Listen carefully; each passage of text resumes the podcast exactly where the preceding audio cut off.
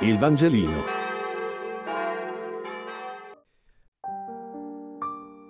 Giovedì 28 ottobre. Giovanni 14, 19, 26. Lettura del Vangelo secondo Giovanni. In quel tempo, il Signore Gesù disse ai suoi discepoli, Ancora un poco e il mondo non mi vedrà più. Voi invece mi vedrete, perché io vivo e voi vivrete.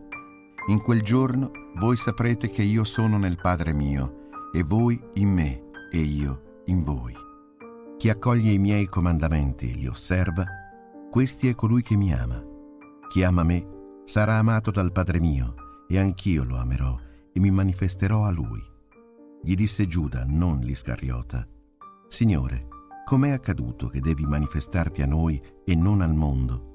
Gli rispose Gesù, Se uno mi ama, osserverà la mia parola, e il Padre mio lo amerà, e noi verremo a lui e prenderemo dimora presso di lui. Chi non mi ama non osserva le mie parole, e la parola che voi ascoltate non è mia, ma del Padre che mi ha mandato. Vi ho detto queste cose mentre sono ancora presso di voi, ma il Paraclito, lo Spirito Santo che il Padre manderà nel mio nome, lui vi insegnerà ogni cosa e vi ricorderà tutto ciò che io vi ho detto.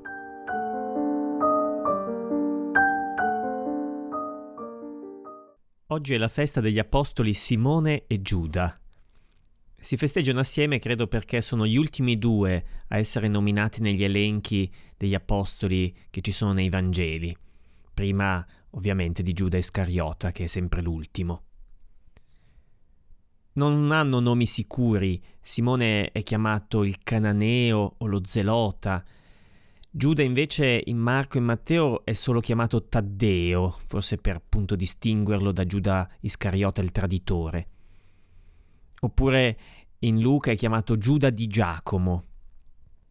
Quello che pochi sanno è che quest'ultimo apostolo è forse, secondo una tradizione, l'autore di una lettera del Nuovo Testamento, la lettera di Giuda, eh, in realtà lo scritto probabilmente porta soltanto il suo nome, ma non è stato lui il vero autore.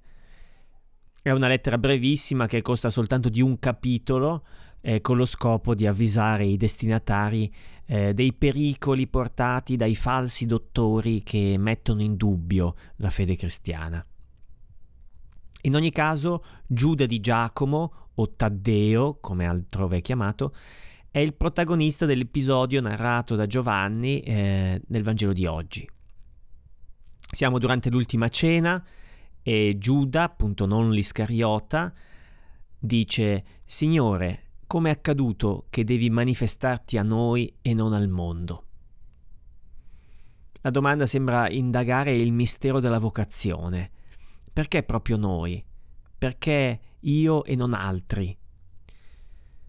È una domanda credo che emerge anche dentro di noi, ma più spesso quando ci capita qualcosa di brutto piuttosto che qualcosa di bello. Per esempio quando avviene una malattia è facile chiedersi perché proprio io, perché è capitato proprio a me. Mentre invece è molto più difficile accorgersi della propria fortuna nella vita e porsi la stessa domanda. E Giuda invece se la fa. Perché proprio noi? Perché proprio io ho avuto questa enorme fortuna così grande, così infinita di conoscerti? La risposta di Gesù sembra una non risposta, ma soltanto in apparenza. Quello che dice è che l'unica condizione perché Dio prenda dimora presso di noi, che questa è l'unica fortuna vera di cui stupirsi, l'unica condizione perché uno viva una relazione e un contatto con Dio, l'unica condizione è quella di corrispondere a un amore. Non c'è un privilegio per qualcuno. Non si tratta di un privilegio se non nel senso di un privilegio nella possibilità di amare e amare nel modo giusto. Ecco, questo pare per Gesù davvero come l'unica cosa che è universale. Il Vangelino. Buona giornata.